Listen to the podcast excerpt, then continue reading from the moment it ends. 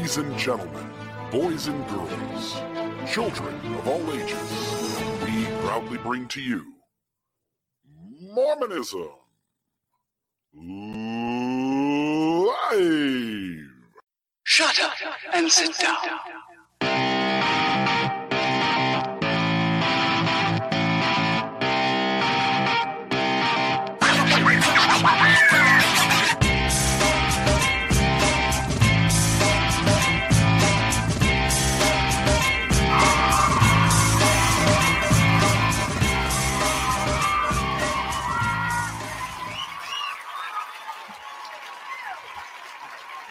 Good evening, Mr. Reel. How are you doing, X Men?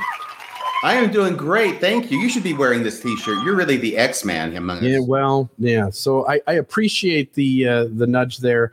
Um, first off, to you, appreciate you as uh, the host, uh, co-host in the show, and we have a lot of fun doing this. Um, you've got the show planned for tonight. I want to make a few announcements before we get started. Uh, first one is last week uh, I hung up on a gentleman when he was making some jokes about Joseph Smith's polygamy and thinking that Joseph was a really cool guy. And he was making some kind of sexual references to what he was doing with some of the women at the time. And uh, I just want to know, you know, there was a mixed um, perception of whether that was a good thing I did or whether it was a bad thing. I want to acknowledge that, uh, you know, maybe we, the right thing to do was to just slow down and have a talk with Brandon and to communicate about what he was trying to get at and to maybe share my two cents that I didn't find it uh, super appropriate. And uh, I think you said you've talked to him off the air and you kind of knew where he was going afterward, like he shared with you where he was going in his uh, comment. But I want to just note for listeners, first off, as you pointed out with him, there's a lot going on over here behind the scenes. I've got this RodeCaster uh, Pro uh, device that's got about 57 buttons on it. I've got uh, videos and other things we're doing. I'm manning the phone calls the review was mixed. There were about four men who shared that they were uh, frustrated that I had ended the call uh, early by hanging up on him. There were four men who reached out to me after the show who said, Good job. Like, glad you did that. That was the right thing to do. There were 10 women about who messaged me after the show and said that was the right move to do to hang up on him. And there was one woman who was relatively neutral. She said, I wouldn't have done it, but I could see why he did it. And I don't think anybody should be upset that he did. And uh, I just want to know that me personally, and I know that you and I differ on this. There's times where I've been on the call with a phone call too long and you felt like it should have been shorter. There are other times where I thought it should have been shorter and you thought it should have gone longer. So we don't always agree either. Usually, when I think it's going too long, you'll see me doing this. Yeah. And sometimes we're making looks at each other if the call is just way off base. Um, but I want to note that when we're making jokes about we're having trouble streaming to Facebook. So something's going on. I don't know if you might want to jump over to YouTube. Sorry if uh, if something happened over there. I'm going to try to. Yeah, you go ahead and take care of that. Let me jump in and say that uh, it was his name was Brandon. It was Brandon yeah. one because another Brandon called in after that. That the second Brandon was one you didn't hang up on, but Brandon one uh, messaged me on Facebook and we talked back and forth. And I asked him what it was, the point he was getting to, which I think was a valid point. It's just the way he was getting there was a little bit questionable. And I explained to him about you uh, spinning all these plates, and we have no screening for the calls. We have no delay as far as what's being said. It goes out as soon as it's said. So we have to try and be very careful of that. And he understood completely and seemed very um, understanding about it. And uh, so hopefully everything's good there with Brandon. Yeah. And so just my note is that when we're making jokes and the jokes have to do with, to some degree, the sexual abuse of or misconduct towards a certain gender, or if we're talking about humor that is pointed towards a certain race. I, I personally think we should always err on the side of uh, when we're making light of that group, if that group is predominantly uh, hurt by uh, what we're saying, then maybe we've got something better to do uh, something better to communicate. So if we're saying things and people of color are deeply frustrated by something by, we're saying, or if women are deeply frustrated with something that's going on, I, I think we ought to pay more attention to the folks that we're making light of their trauma uh, rather than give the benefit of the doubt to the folks who maybe don't understand that trauma. And oh yeah. So, oh, sorry. I was just going to say, yeah. Our goal is to explore, to have a good time. Our goal is never to be offensive to any group or uh, top leadership of the church. Maybe, yeah. But other than that, no. And and also just note that uh, there's a couple of things I wanted to get in really quickly, which is um, uh, Thrive is coming up this Sunday. Uh, you and I are going to be there. We're both giving uh, talks. Do you know which one of us speaks first? I know we're in the morning. I'm number one with a bullet, baby, on the whole program, and then you I'm come number, after okay. me. So I'm number two after you. You and, are number uh, two. Good. And then, um, and, and, by the way, take a few extra minutes. I'll, I'll, mine will probably be a couple minutes shorter. So sorry for the bathroom humor there, folks. And uh, also, then there's the debate on Saturday night, the evening before. Uh, would yes. you mind giving the time and the address for that? I thought we were, we're going to talk about that during the last half of tonight's show in complete detail, and we'll have Perfect. lots of fun with that. Okay. And uh, we're going to talk about some misinformation or disinformation. I'm not sure which that Midnight Mormons have been putting out in the past week. It's really been sort of ratcheting up. Yeah. And then the last thing is we've got a goal to raise $20,000 this year through YouTube for Mormonism Live and for our YouTube channel, Mormon Discussion Incorporated. And we're up to 13,000. Uh, we've got about a month, a little over a month and a half left, maybe what, six shows left and uh, we'd like to try to get to that 20,000 if we could. Uh, I hate asking for donations, but it is the way that we move forward. It's the way that we grow this thing. It's the way that we build it so that we can all spend more time creating dynamic content for you. And so, if any of you are able or willing, uh, if you would donate on uh, just to the right of this video that you're watching on YouTube and send a few bucks our way, we would much appreciate it. Otherwise, RFM, the show is yours, and I will chip in where uh, where need be. Well, thank you. The first part of tonight's show is something that uh, was presented by a listener who emailed both of us with some documents related to the recent incorporation or reincorporation of the LDS Church. And we're not going to go through all of them. I have all four of the documents that were sent to me. These have all been filed in the last year or two. And what has happened is a couple of things. We'll go over just a little bit of them. I don't want to get bogged down in the legal language of the documents. But here's what's happened is that the, um, well, first off, I think we all understand that historically, at least since 1923, I believe it is, there has been a corporation of the church that is titled the Corporation of the President of the Church of Jesus Christ of Latter day Saints.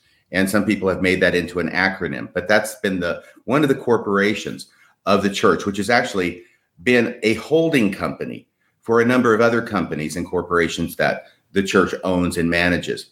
Well, there's been, let me uh, stick with that for right now, okay?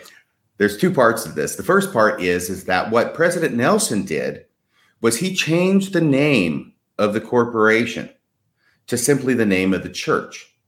In other words, it used to be the corporation of, the president of, the Church of Jesus Christ of Latter day Saints. Now they cut off the first part, and now the name of the corporation is the Church of Jesus Christ of Latter day Saints. So no more corporation of the first president. I made the mistake here in a second. Um, so what's going on is that this is a corporation sole, and that's S O L E, not S O U L. It's very, very rare that you'll find a corporation sole. And what that means is there is one sole member of the corporation. And that is the president of the church. And it has been since, I believe, since 1923. So it remains a corporation sole even after changing the name of the corporation to the Church of Jesus Christ of Latter day Saints.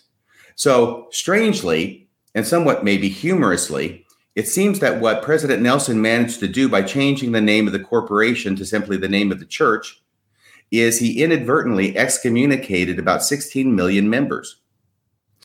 Because the the name of the corporation now the church of jesus christ of latter day saints. It remains a corporation sole which means there's one member and that's president nelson or whoever the president is going to be at any given time. Right now it's president russell m. Nelson.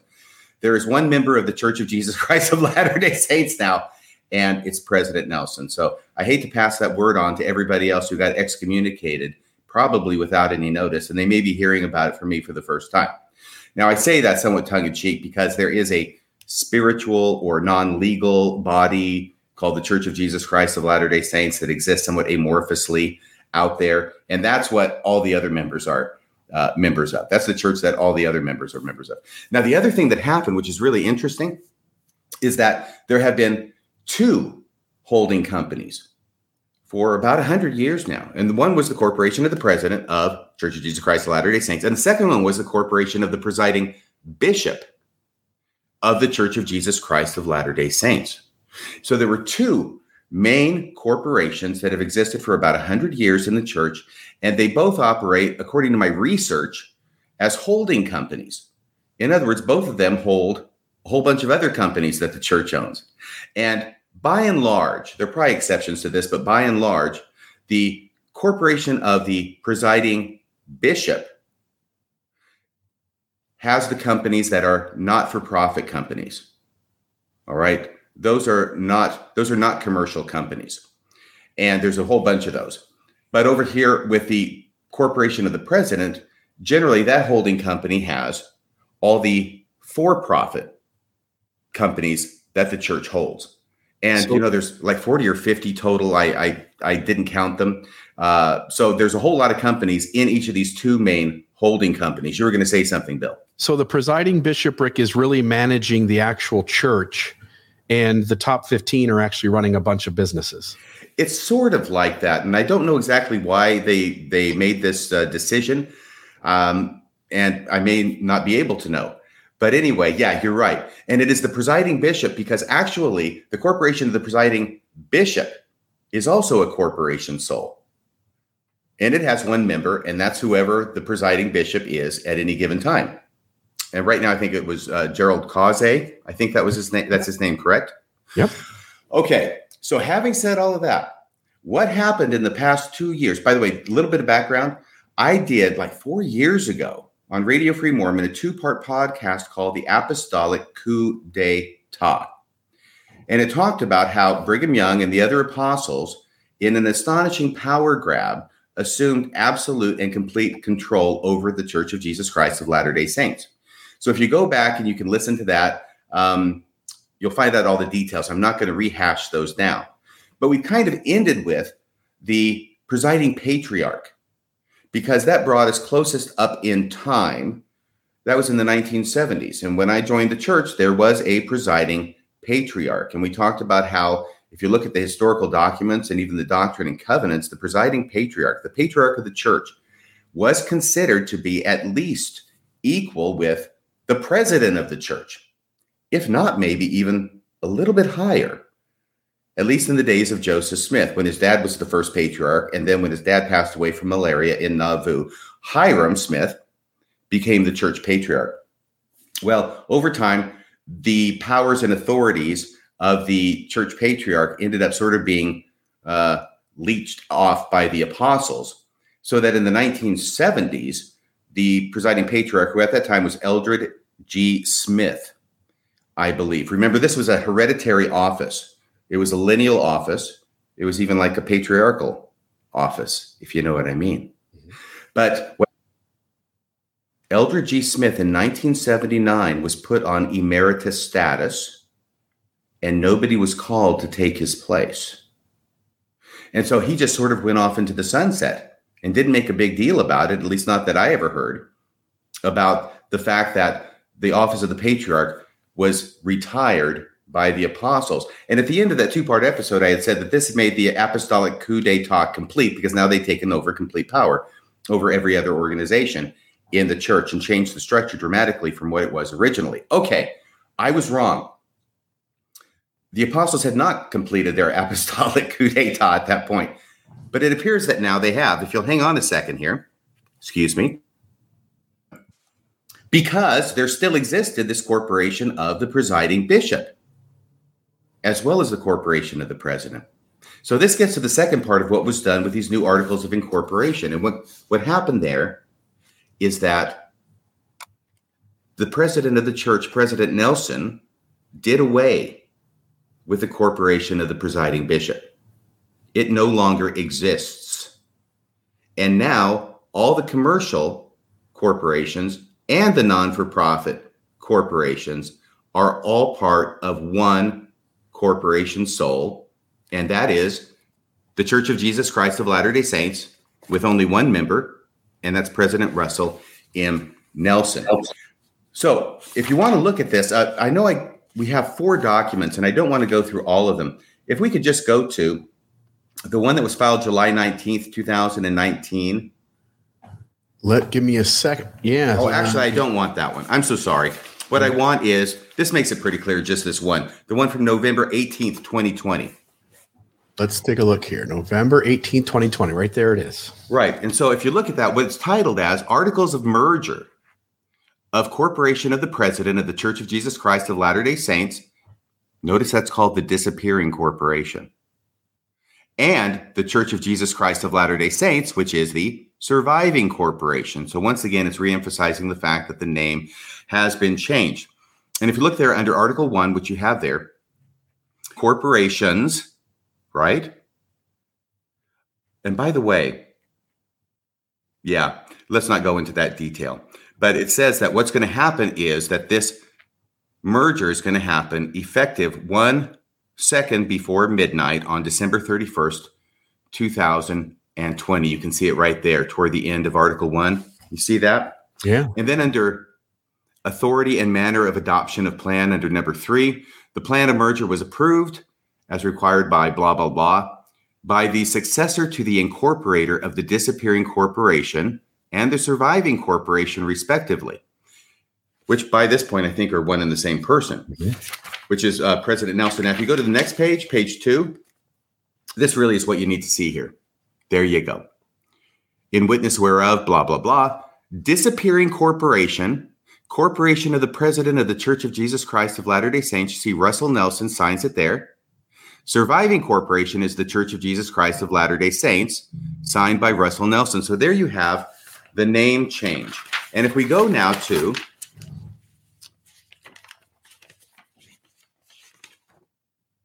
Here we go. This is the one from June 19th, 2019. Right there. There it is. You were so good. Thank you. And all I want to do is talk about the um, the title Amended and Restated Articles of Incorporation of Corporation of the Presiding Bishop of the Church of Jesus Christ of Latter day Saints. Notice if you go down a little bit, right there where it says amended and restated. Yeah. The name of the corporation of the presiding bishop was also changed. By the way, this is how they did it. Corporation of the President changed its name to the Church of Jesus Christ of Latter day Saints. Corporation of the presiding bishop changed its name to the Church of Jesus Christ of Latter day Saints, the same name and then the corporation, uh, they both got merged together. And on the last page of this,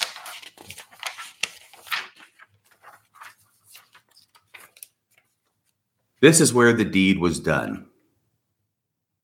There you go. Uh, and just back a little bit.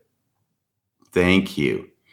In witness where in, in witness whereof I have set my hand below, dated and executed this 18th day of June 2019, corporation of the presiding bishop of the Church of Jesus Christ of Latter Day Saints, signed Gérald Caussé, the presiding bishop. Notice what it says next to his name. Outgoing incumbent. Yes, and below that it says acknowledged and accepted, signed by Russell M. Nelson. And notice what it says next to his name. The incoming incumbent. Yes. So there's now no longer a corporation of the presiding bishop. There is only the Church of Jesus Christ of Latter day Saints with one member, and that is the president of the church, President Russell M. Nelson. So I thought that was very, very interesting. By the way, I would think that probably the main jewel in the crown of the former corporation of the presiding bishop would have been the Ensign Peak fund. Mm. Because I believe that was under the, the corporation of the presiding bishop. That is no longer under that corporation. It is completely under the control of the president of the church. Look who the notary is for that. Well, it looks like it's Brook Hales. Brook Hales, who takes care of giving us our membership report. Does he really? Because I found out through this that he is the secretary, I believe, the secretary of the first presidency. Yeah, I think he's the one who gets up and says, uh, you know, we've we've done all of our uh, auditing, everything is good. We're not going to share any of that with you, but trust us, it's great. Right. Very good. So apparently he's also a notary, so he can uh, notarize the signatures, and that's very handy. You don't have to go down to find a notary; you've got one in house. Yeah, it, it is interesting, as you pointed out. I, I shared the uh, Apostolic Coup d'etat episodes at the very beginning of uh, this streaming, and then also put them in again a few minutes ago. And you pointed it out at the time. You and I had had multiple conversations about how you know the patriarch was the last guy left who had some authority, and um, in the meantime, we were wrong in the sense, some level, at least administrative wise, uh, the presiding bishopric had some level of authority in the church, although not uh, not uh, priesthood authority uh, over these men, but had some sort of administrative authority. And now, as you pointed out, these guys have finished the process. President Nelson, or the prophet of the church at any given time going forward, is the sole person running the show and making all the decisions. And, and, anyone else who has any idea that they have input uh, actually still really doesn't at the end of the day, do they? Right. And in some sense, I think you're right that this was maybe a little bit of form over substance because obviously Gérald Caussé is going to do whatever the president tells him to do. At least I think that's probably true. Yeah. I mean, here the president Nelson told the presiding bishop, "Hey, I want you to sign over, you know, your authority over all of these uh these companies including the Ensign Peak account to me." And it doesn't look like he had a lot of problem signing that. But I don't know. All I can see is a signature. All I know is that he did sign it. Yeah, I usually go beyond the mark, and you're the one who kind of stays where, where the data says. And so I'll do it one more time, which is um, by having two different entities, it gives you a little better chance of hiding what you're doing. Maybe people are chasing down one, meanwhile, they don't know what you're doing in the other. Now that we live in an internet age where everything is exposed eventually, um, maybe perhaps they no longer saw a purpose in having a separate entity where they could stick some of these companies and then have another entity where they could stick the rest of them and and no longer see a purpose in that. And so they've merged. But you and I will never know. There are real reasons of the conversations behind the scene or the thoughts inside certain people's heads of why this needed to be done but it is done nonetheless. Right. And i was speaking with a, a friend of mine who's a lawyer who represents the church at least in certain areas and it was his feeling and his insight that this was done, at least in part, for certain jurisdictional reasons, which um, seemed very um, dry and which I didn't want to get into on the show. We may have gotten into this too much. I know that uh, legal stuff is not always the uh, the material of interesting podcasting. So there may have been additional reasons uh, as well. But here we have the documents, and those are going to be in the show notes, right? Yeah. So yeah, we can we can absolutely make sure these are available so everybody can look at these to their heart's content. Yeah. And now, now we get to go on to what I think is going to be the fun part of the show, and this is the pre-debate tailgate party. Yeah, somebody asked what a tailgate party is. A tailgate party is at the beginning uh, before a football games start. All of us, uh, all of us fans, get in the parking lot, park our vehicles, and those who have trucks let their tailgate down. And you either are putting food up on the tailgate, or you're sitting up on the tailgate, drinking a cold beer, or having a hot dog. Uh, and it's our way to, as fans of sports, to kind of uh, start talking about the game before it happens. Yes. Well, things have been ratcheting up here. Oh, by the way, let's get into the details right now, if we can. Please. Uh, at least one of the listeners is asking uh, there's a debate.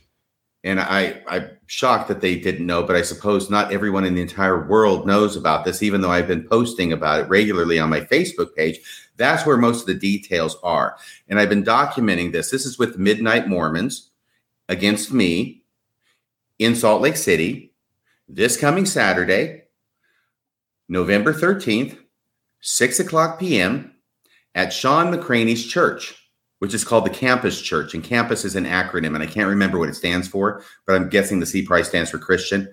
And it's C A M P U S. We'll have something with the address on it as we go through this because what's been going on is that finally we seem to have a commitment from the three midnight Mormons that they will be there, that they will show up, and we have Shawn McCraney moderating it. I think he'll do a great job. We have crowdsourced questions on both sides. There's going to be eight questions total. Four of them will be addressed initially to me, four of them will be addressed initially to the Midnight Mormons. And then the person who gets the question first has eight minutes to respond and only eight minutes. The other side then has eight minutes to reply. And then the first side has three minutes to do what's called sur rebuttal or make a response to their reply. Then it's done. Then we go on to the next question, and the next question goes to the other side that didn't get the question the previous time. Does that make sense? Absolutely. So we do not know what the questions will be. The Midnight Mormons, who are Kwaku El, Cardon Ellis, and Brad Witbeck, wanted desperately to know what those questions were going to be, but I opposed that.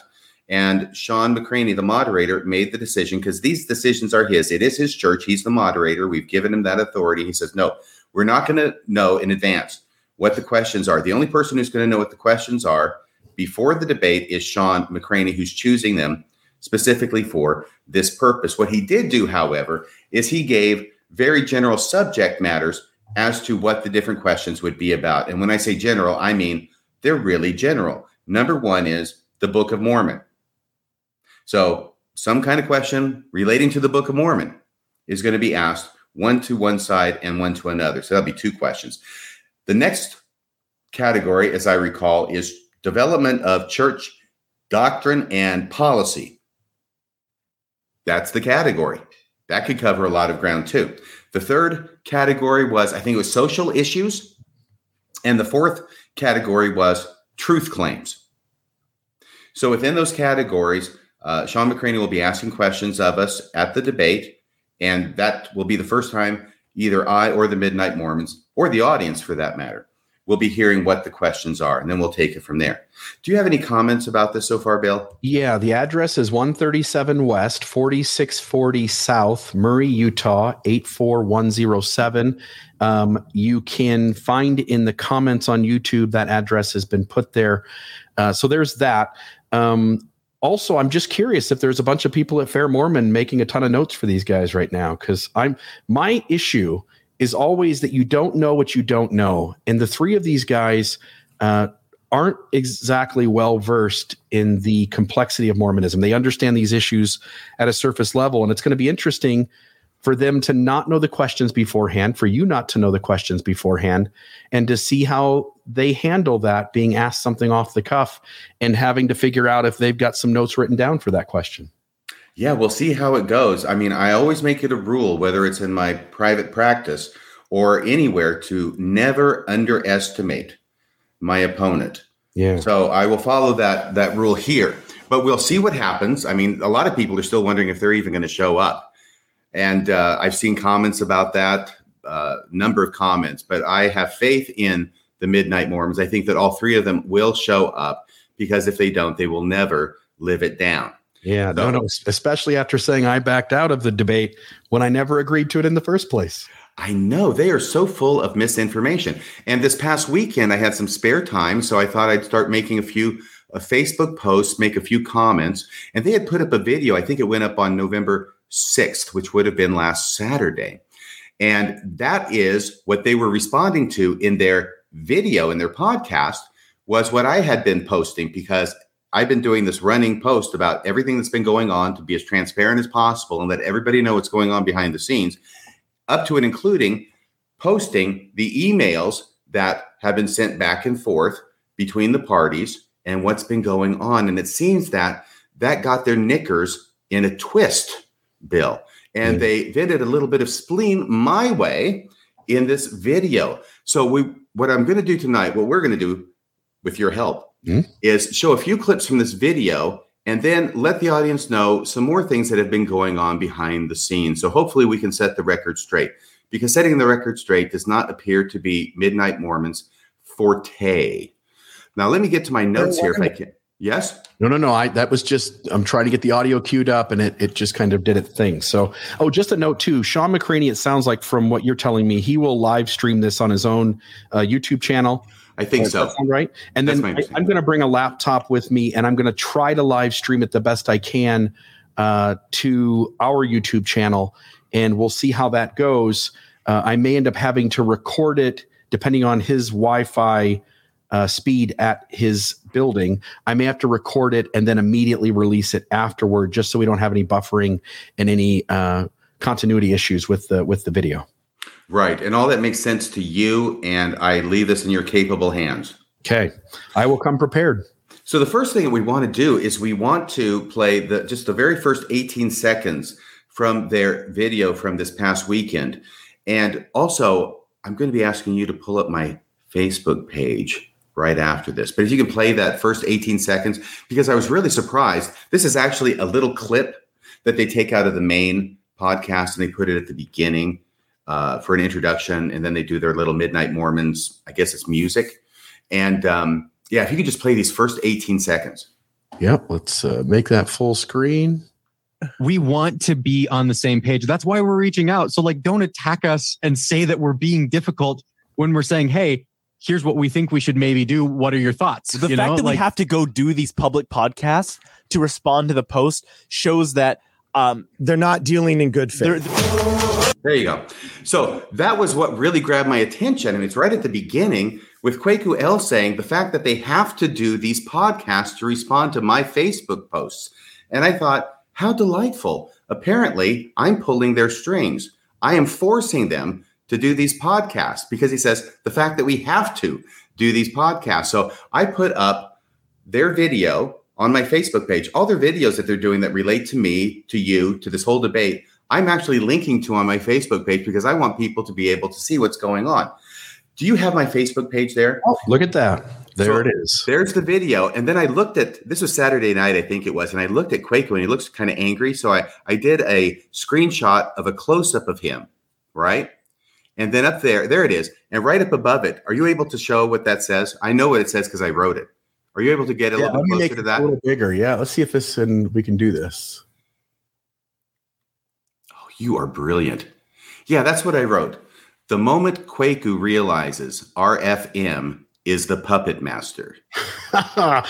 this is this has worked so well, and again, these guys are often, and I think Cardon Ellis is the worst at it, but these guys are often missing the mark, and they're they're they're making the facts um, sway really strongly one way or the other in ways that you really couldn't defend if you were held accountable to what you're saying, and um, it's going to be interesting to see how all this unfolds because these guys say a lot of things, and as you're going to point out tonight, they make a lot of claims, but often there's discrepancies in the actual timeline and then the actual facts as they present them.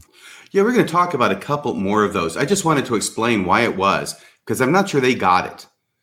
But I want to make sure it was very clear why it was I put the moment Kwaku realizes RFM is the puppet master. Because if I'm making them produce these videos to respond to my Facebook post, then obviously I'm the one calling the shots Yeah, and you- pulling the strings. yeah, you are. You are the one making the marionette move.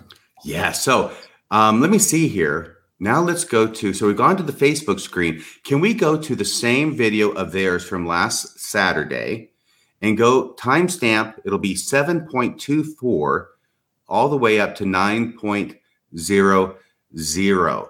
And this is where they're going to talk about this whole issue about the text, about the original text message, because several weeks ago, this is when uh, I talked with Kwaku. I talked with all three of them on the phone. I've done that twice.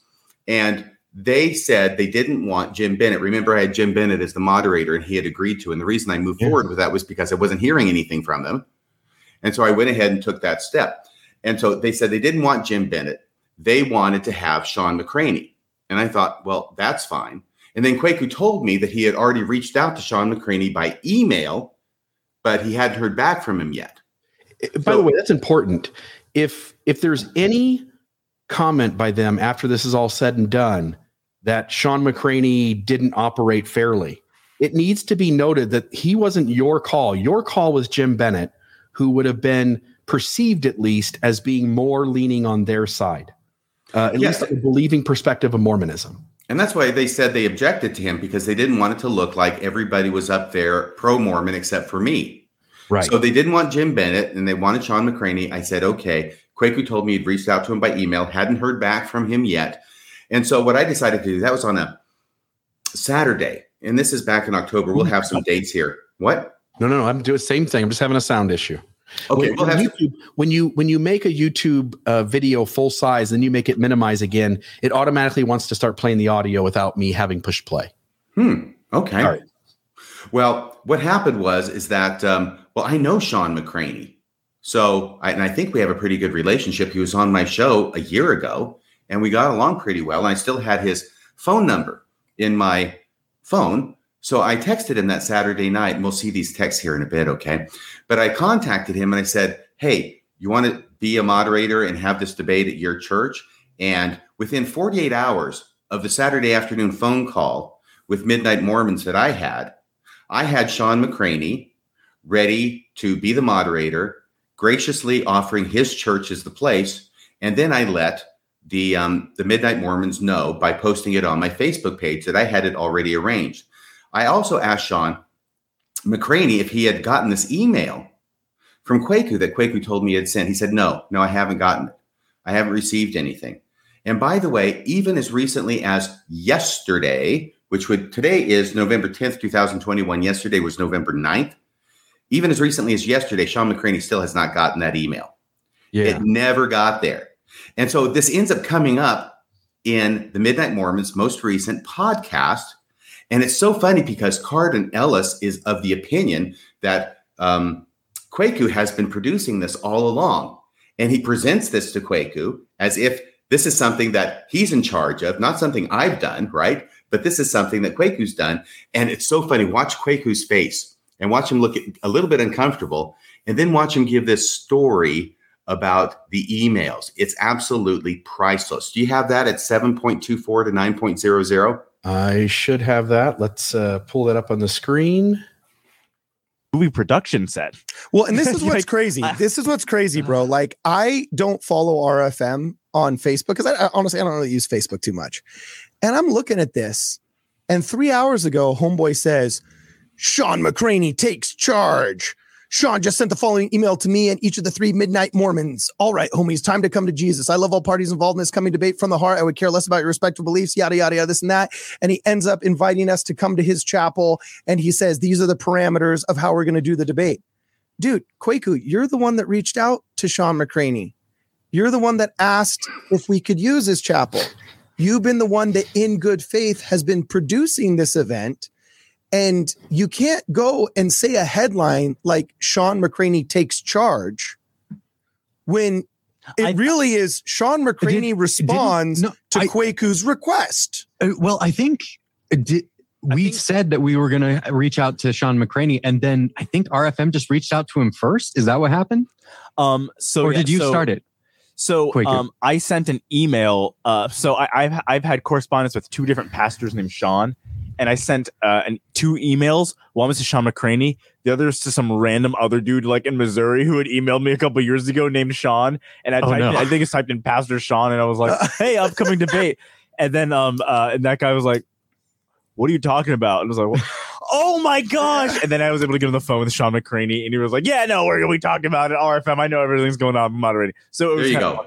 That's Um, good enough for right now. We'll pick it up there. So now, fascinatingly enough, once again, remember Shawn McCraney never got the email. He still hasn't gotten it. So so so Kwaku hasn't done all the organizing of the event behind the scenes, working all these details out with Shawn McCraney, and Shawn McCraney could stand as a witness saying that's also not true. Well, right. And I think that uh, Kwaku's trying to Huh. explain what happened as best he can to correct uh, Cardon Ellis' misapprehension of what happened. But it's interesting the story now because number one, he says, Well, I sent out two emails to two different Seans, both of them pastors.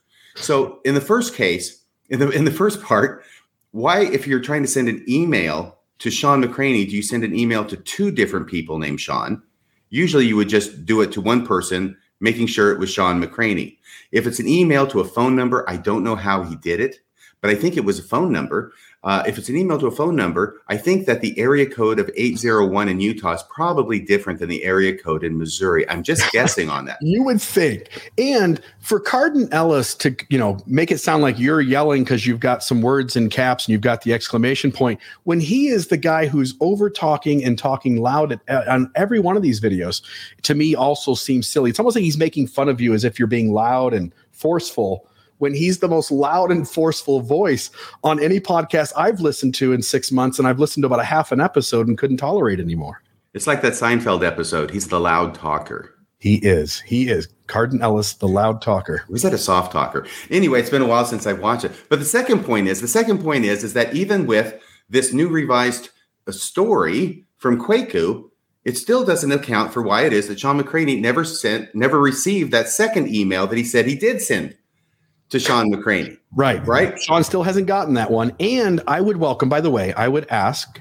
for full transparency just to know if this is true. Kwaku, would you mind sharing that email so that we can see that it's dated appropriately and that it did go to some other pastor uh, named Sean? We'd love to verify that that's true. Knowing that Kwaku has in the past showed up as Dave Schmidt makes me wonder about anything that Kwaku says happened that there's no proof of. Right. And while he's at it, it probably wouldn't be too much to ask to include proof of this Sean pastor in Missouri, his response, which Kwaku said, you know, what are you talking about? A debate. Yeah. Now, and maybe it's all true. It certainly could be all true. And I think it was Reagan who said trust but verify. So if they're if they're up to that, that would be a challenge that I would like to second you on right now to prove that, put it up or retract the story. Don't How's you that? think it's don't you think it's funny how they're in all their videos, right? So I've listened to like a moment here when someone said, Hey Bill, check out timestamp. They say you're lying. Hey Bill, check out timestamp. Say you're lying. It seems as if they're always questioning our credibility. They're always telling their listeners that RFM and Bill Reel are always lying. We're always distorting the facts. Um, it, we may end up with the wrong conclusion. Maybe the church is true in some magical, supernatural way, but but what I think is obvious from anybody who spent any time listening to you or me or you and me together is that for the most part, and you do a better job of it than I do, for the most part, we really do stay on the facts and we really do stay with where the data and the historical documents point us to. And I think it could be argued easily that we're making the most rational conclusions at least most of the time, if not all the time. Thank you. I agree with that. Yeah. But of course, I'm Yeah. sort of biased. But Yeah, yeah, uh, we'll let the audience make that decision for us. By the way, and uh, Kwaku ends by saying he got on the phone with Sean. Can you go back to 8.50 and play it up to 9.00 those last 10 seconds? Because then he says, 8.50. Yeah, I sent the email and uh, you know, but but I got on the phone with Shawn McCraney and we we talked about it. We worked it out. Okay, here we uh here we go. Like, what are you talking about? And I was like, well, oh my gosh. And then I was able to get on the phone with No. Shawn McCraney, and he was like, yeah, no, we're going to be talking about it. RFM, I know everything's going on. I'm moderating. So Okay, that's where he says he got on the phone with him. Now, the funny part is, is that I kept calling Sean and asking, "Have you heard anything from Kwaku? Have you heard anything from Midnight Mormons?" And he kept saying, "No, I haven't heard anything. No, I haven't heard anything." So finally, and by the way, we're going to have the text messages here in a second. finally, I said, "I mean, time is ticking, and this is a big deal, and it's an event, and you've got to plan and you've got to organize in advance." and not wait till the last second, which is kind of what was sort of starting to happen. So I said, okay, Sean, here's what I'm going to do. I'm going to hang up on you. I'm going to send a text right now to Kwaku and you. And I'm going to say, well, you'll see it here in a second. I'm going to say, hi, Kwaku. Sean still hasn't heard from you. I just got off the phone with Sean. He still hasn't heard from you. I am including Sean in this text, so you'll have his correct contact information or something to that effect. Yeah. So if we can now go to a few behind the scenes text messages so you can see with your own eyes what has been going on. The first text messages I want to this is three sets of text messages by the way. The first is going to be text messages between me and Sean. All right? So if we can go to those, Yep. do you have those? Yep, I do. Give me a second to put them up on the screen. And uh, let me share the screen here. Ah, Let's do number one. And oop, that's not going to come over to the right monitor. So we'll move that over. Hmm. Okay, so I think this is number one. Yeah, so this is Saturday, October 16th. Are you able to enlarge that at all? I will. Just want to note here, Ryan DeRoke, and I, I hope Ryan's serious. I think it would be a great challenge. If Kwaku shares a screenshot of his email to the Missouri Pastor Sean and Missouri Pastor Sean confirms the validity of said email, I'll pay him $10,000. That's pretty dang significant. So we'll Holy see if uh. I, we'll see if Kwaku decides to go ahead and proceed um, to earn himself another 10 grand. That would be nice, wouldn't it? Wow. Yeah, Yeah, I mean, yeah. for that kind of money, I'd make up some emails. Will yeah, but of course he's going to wait for that pastor to verify it too. And it's not like he's going to be able to call Dave Schmidt and get the answer. It's going to have to be the pastor uh, in Missouri. So now let's see if we can't make this a little bigger. Okay, so this is with between me and Shawn McCraney, Saturday, October 16th, 6:20 p.m. This was a Saturday when I had the second call with three Midnight Mormons when Kwaku had said that he's already emailed um, Shawn McCraney and Shawn McCraney hasn't gotten back to him yet. So that evening at 6:20, I thought, hey, I'll just uh, I'll just uh, text him this. So can you read that? In green is me. Yeah, so here's RFM debate update. Second phone call with Midnight Mormons. One, they want to have a de- the debate at Shawn McCraney's church in Murray. I said fine. They want Shawn McCraney to moderate instead of Jim Bennett. I said fine. They want to have questions crowdsourced and picked and asked by Sean. I said fine. Number four, they want me to have more people on my team so it doesn't look like they are ganging up on me. I said no. It's just me. They can f- configure their team and I can configure mine. What do you say? And I'll, I'll scroll down here. Oh, and by the way, just so everybody knows, that sounds like I'm coming in in the middle of something. But the reason it sounds that way is because I think I had taken that text and sent it out to a few people and probably posted it on my Facebook page. That's why it sounds like I'm coming in in the middle of a conversation. That was actually my first text message to Sean about this. And so then I said, What do you say? And Sean texts back. He says, let's do it. Right. So the next one, Let me. that was uh, October 16th. Yep. Let me minimize this. Number two, it's going to show up on the other screen. So it'll take me just a second here. Okay. Yeah. So So you- let's let's do it. And then Yep. You said, I love you. You blow him kisses, get him a heart. Uh, he says, whatever you need, want, let me know. You say, Roger that, mi amigo. Maybe I can call you Monday. Kwaku said he left a message for you too. now notice this. Kwaku said he left a message for you too. And Yeah. Sean, bless his heart, says, I have a different number now, so haven't heard anything. Monday, call us. Great. You said super. Have a great weekend. He says, you too, my brother. Now, if you'll hang on a second, Sean is trying to give them the benefit of the doubt, which I would like to do by saying, well, I have a different number from the last time I had contact with them. And he spoke to them pretty recently. It wasn't that long ago that they they and him had a recorded conversation. That's the funny part. The funny part, as I explained to Sean on the phone later, was that they were on the same show together. Midnight Mormons and Shawn McCraney were on the same same show together last December. Okay. Yep. Shawn McCraney was, and that was December of 2020. Yep. Shawn McCraney was on my show three months earlier Okay. in September of 2020. Yep. So why is it that my phone number for Sean from September of 2020, I can get through to him? Uh, you're texting him at the number that you have for him that was three months before Midnight Mormons had the conversation. Yes. I didn't know that. That to me is golden. So uh, I think it's great that he wants to give him the benefit of the doubt. I'm just not sure that it is warranted in this particular case. Yeah. So if we go to the next page, Okay. Number three. Now I'll have to switch this back over again. So number three. okay. Uh, super. Have a great weekend. I'm sorry. You go ahead and keep reading. Yeah, yeah. So uh, McCraney says, "Sorry, but do you have a date you want?" And you said evening of Saturday, November thirteenth. He said, "I'll call you around three Mountain Time if that will work." You said, "Okay." And you ask him, "Is the evening of November thirteenth going to work for you?" So he hasn't heard dates or and again. There's been no conversation and days and days and days, and I don't know how if it was weeks, but a significant amount of time passed where you felt like, "Hey, if we're going to make this happen, somebody's got to get on the ball here." Well, right at this point, this is still early on, just so you know, because Yep. we had the conversation with the, the second phone call with the the three midnight Mormons. I had it on October 16th in the afternoon. This is now October days 18th earlier. in the morning, Okay. and we I do call him and we set it up and confirm. And I put November 13th because that was the date that they suggested, the evening of Saturday, November 13th. That's why I brought it up to him. Do you have the next one? And it really is the only available date, right? You're flying in, you're coming to Thrive. It's that weekend. It's really the only chance you're going to be in Salt Lake City. You would have to maybe stretch it a day earlier or a day later. Uh, but Sunday's pretty well taken up with this Thrive thing, so it's kind of hard to do it that what time. So this this Saturday, November 13th, next this coming Saturday here, just a couple days away, is really the right date to do it if we're really all going to get together, right?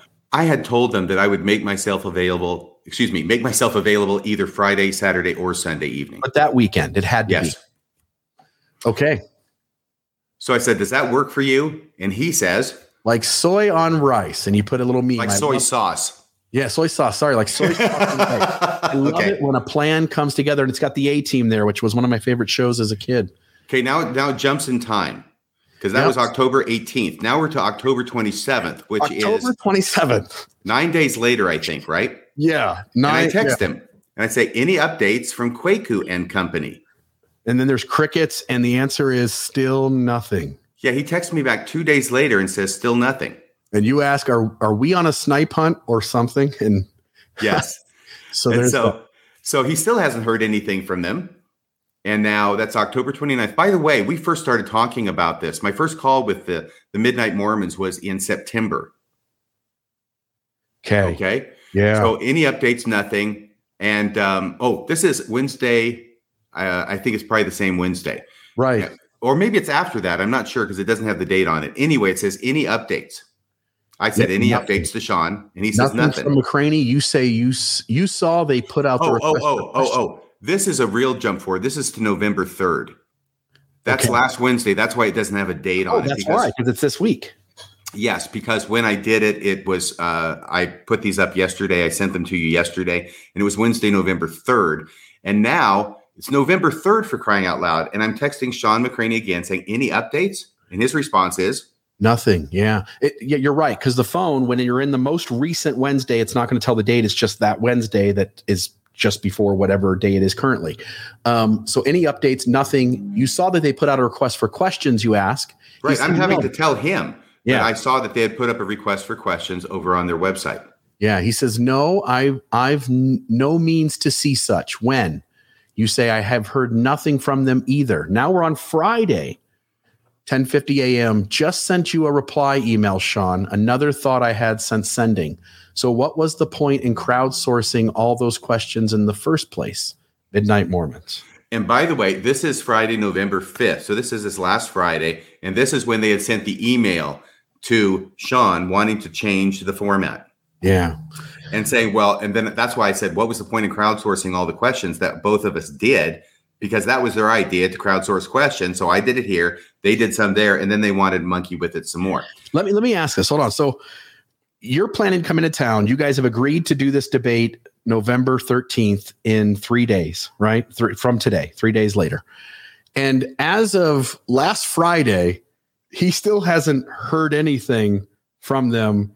And he doesn't know, they haven't asked him to use this building. He hasn't, there's been no communication on their end. And they're expecting basically within less than a week's time or about a week's time, maybe a little over one day more, to put all this together, get his permission. And they still haven't reached out, right? As of that point, yes, they had. But Okay. that's going to be another part of the story as to how that came about and how Kwaku did actually call Shawn McCraney, like he said there at the end of that clip that I had you play for the second time. But by Wednesday, the but by last Wednesday, they had not. No, they had, They had uh, any updates? Nothing. but there were no updates about anything. Okay, gotcha. So when do you know what the date was they first communicated with him? Yes, What is that? we'll get to it. Okay. Mainly because I, I don't remember it off the top of my head. There's so many dates here. And by the way, these are the text messages messages between me and Sean. So if everybody will try and keep these dates in their head, because when we go to the other text messages between me and other people, will they'll be during this time period as well, right? Does Yeah. that make sense? Perfect. Okay, so was, was that the fifth one? Was that the That last was the one? last one. Yep. Okay, so now the next one I'd like to go to, if it's okay, Okay. are the text messages between me and Kwaku and Shawn McCraney. Oh, all three I- of you. Yeah, because I mentioned that uh, I kept t- bugging Sean saying, "Have they has Kwaku contacted you? Had did you get the email?" And he kept saying, "Nothing, nothing, nothing." Right, and we saw that there, correct? Right. So I told you the story about. I said, "Okay, well, I'm going to send a text message to both of you." So that's why we have uh, some text messages with both of them.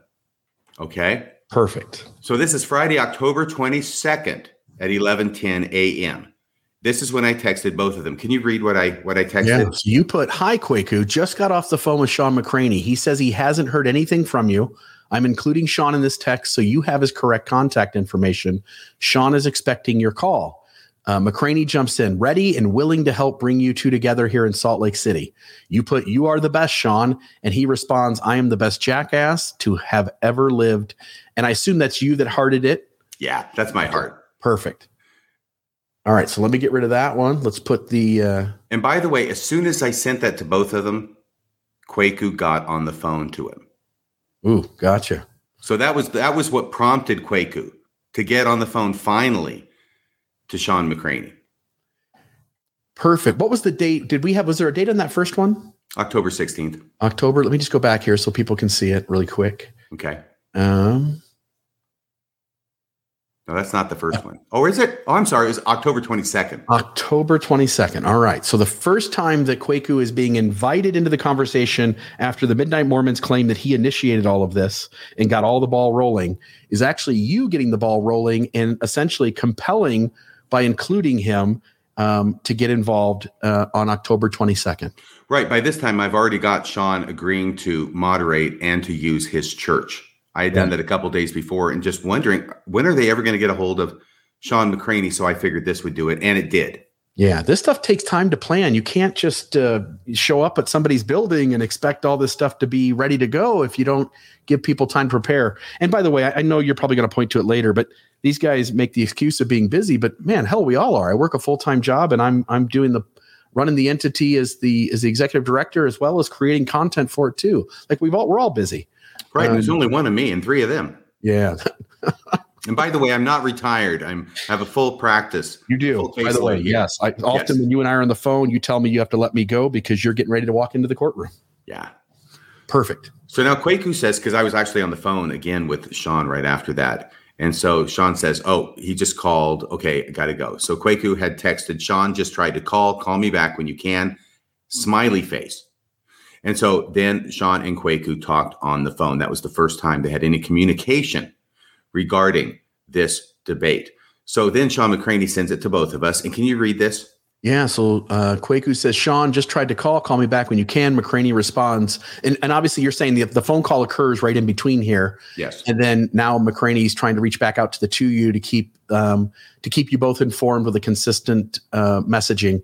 Hey, you two, please promote the following to your respective audiences. Seating is limited. By the way, I think he said he could hold 160 people. Yeah. 160 people. Second, a Subway dinner will be served. Third, admission is free. By the way, he's never asked for any donations or any kind of pay for this. I am going to suggest to the Mormonism Live audience and to anybody else who becomes aware and is going to this first, don't be upset. I don't know if there may only be 25 people that show up.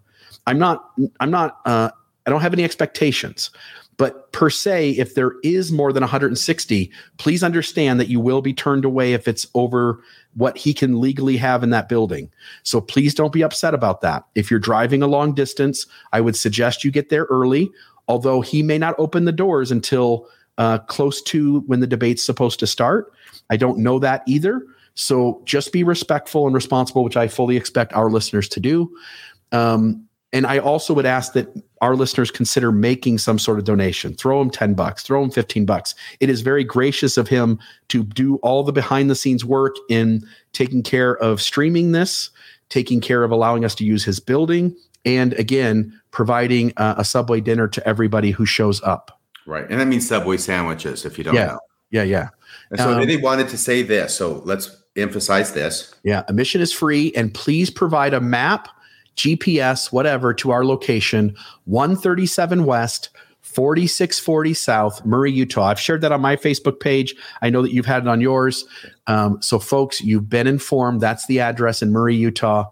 Um, uh, that would be, you know, Saturday night. Uh, what's the time again for the start time? Six o'clock. 6 p.m. Mountain Time, Murray, Utah, 137 West, 460, 4640 South. Sorry about that. That's okay. Do we have the next one in this chain? Is there another? Number three, Okay. So that was October, whatever it was. uh, 22nd, right? Thank you. 22nd. Okay. So that's the end of that text. Yeah. Oh, and then I said, thumbs up. Yeah. Can you text me your email address, Sean? Which he does. I give him a Yeah. thumbs up. And I said, just send an email to you both, which I posted on my Facebook page. Perfect. And then the next one, yeah. Let's get rid of that. Number four. I wonder too, I think these guys do themselves no justice when they talk about you and I in, in the way that they do. And I got to imagine at least some of their um, followers who align themselves with the Midnight Mormons come over to watch our show, come over to see what we're putting on, go to your Facebook page. And what they're going to find if they're listening tonight's episode, for instance, is that it's not RFM and Bill Reel that are being dishonest about the process and how it's happened. It it goes the other way. And maybe you guys can just notice if you've tuned into us, maybe you can just pause for a moment, listen to a few of our episodes, listen to a few more of theirs, and make your own decision about who really is being more honest. Right. So here it's October 28th. Shawn McCraney sends a text on this joint text.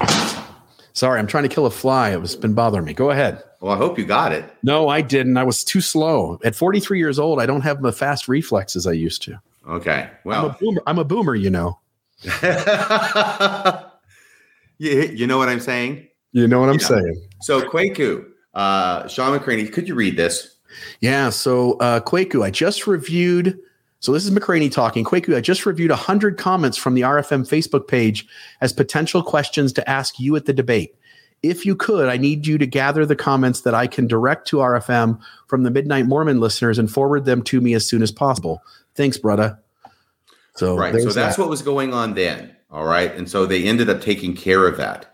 Okay. So now, now those are those text messages so everybody can understand what's been going on behind the scene and uh, how I've been trying to push this forward, even though it seems sometimes like I'm doing it upstream against um, people, i.e., the Midnight Mormons, who don't seem to be as interested in making this happen as I do. But still, it's ready to go. And now, if we can go to that same video, the Midnight Mormons podcast from last Friday, picking up again at timestamp 9.00, where we left off, and going on for 21 seconds to 9.21, because this ends up being very, very interesting. Let me try to reset it here. reality is like like he's already known for a while and, and we're very i'm very happy. He's preparing his place. He's gonna feed a lot of the people. It's really really good. I want to make sure there's security there so i might throw a couple bucks at some of the guys who do security for the events to come and like you know like i want i want people to be like patted down before they come in like i'm Yeah. sorry this is I, that's something that needs Yeah, we get way too many violent threats from people. but but again this Okay, there you go. This absolutely had me in stitches. I mean, my gosh, they need security because uh, the thing that surprises me so much, I, I had no idea that these guys were so fragile, that they need to have security at a church because they get death threats. And Kwaku says he wants people patted down. I mean, Kwaku, here's news for you. The guy who's sitting next to you up there on the stage, Cardon Ellis, is the guy who snuck a knife past TSA at an airport and got charged for it. Not by mistake. ago. Not by mistake. Intentionally, in order to try and get the knife past the airport security. Yeah.